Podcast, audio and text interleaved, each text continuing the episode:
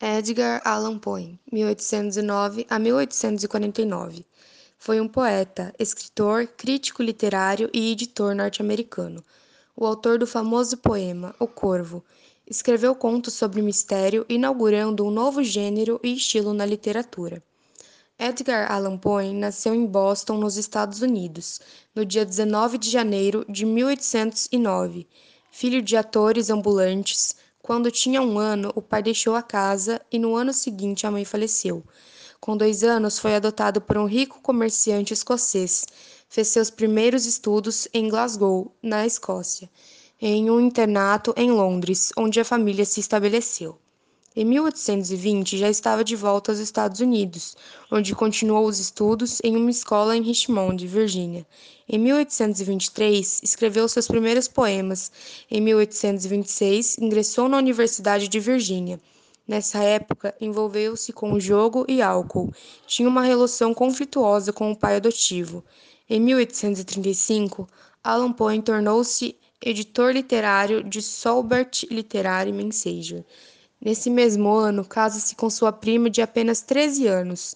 Seu problema com a bebida se agravou, sendo despedido do emprego. Muda-se para Nova York e trabalha em alguns periódicos e escreve suas obras. Em 1847, sua mulher morre, agravando ainda mais o seu vício com álcool. Alain Poe deixou poemas, contos, romance com temas de mistério e de, de horror. Muitas de suas obras exploram a temática do sofrimento causado pela morte. O poeta acreditava que nada seria mais romântico que um poema sobre a morte de uma mulher bonita. É considerado o criador do conto policial. Seus poemas mergulham na tristeza e nas em temas de morte, que refletiam os tormentos do autor. Por outro lado, possui, possuía grande capacidade analítica, sendo considerado o pai das modernas histórias de detetive. Sua primeira novela policial foi Assassinos na Rua Morgue, em 1841. Suas obras foram um marco para a literatura norte-americana contemporânea, com destaque para contos do grotesco e arabesco, em 1837. Contos que influenciam diversas gerações de escritores de livros de suspense e terror. E os poemas O Gato Preto, em 1843, O Corvo e outros poemas, 1845, e Annabel Lee, em 1849. O poema Annabelle Há muito, muito tempo, existia no reino junto ao mar uma donzela que eu sabia Annabelle se chamar. Donzela em que outro pensar não se via do que ser amada e muito amar.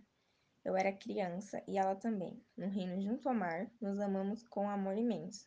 Annabelle e eu, de tanto amar, com amor que os alados serafins lá nos céus eram invejar. E esta foi a razão de tempo atrás. Num reino junto ao mar, deu uma nuvem soprar um vento, e a bela Anabel lhe congelar. Então seus nobres parentes vieram para de mim afastar, para fecharem na, no seu pulcro no reino junto ao mar. E esta foi a razão de tempo atrás. Num reino junto ao mar, deu uma nuvem soprar um vento, e a bela Anabel lhe congelar. Então seus nobres parentes vieram para de mim afastar, para fecharem na, no seu pulcro no reino junto ao mar. Os anjos poucos felizes no céu começaram a invejar. Sim, és a razão, todos sabem, no reino junto ao mar, deu um vento soprar na noite nublada, e Anabel lhe congelar. Mas nosso amor era mais forte que o amor, daqueles mais antigos, daqueles mais sábios, e nem os anjos lá nos céus, nem os demônios no mar, não podem mesmo minha alma da bela Anabel lhe afastar. Pois a lua nunca brilha sem trazer-me sonhos da bela Anabelle. Estrela alguma surge, mas ao posso sentir o olhar da bela Anabelle. E assim, noite adentro, dentro me ao lado da minha querida, minha vida e minha noiva, no sepulcro junto ao mar, em seu túmulo junto ao borbulhante mar.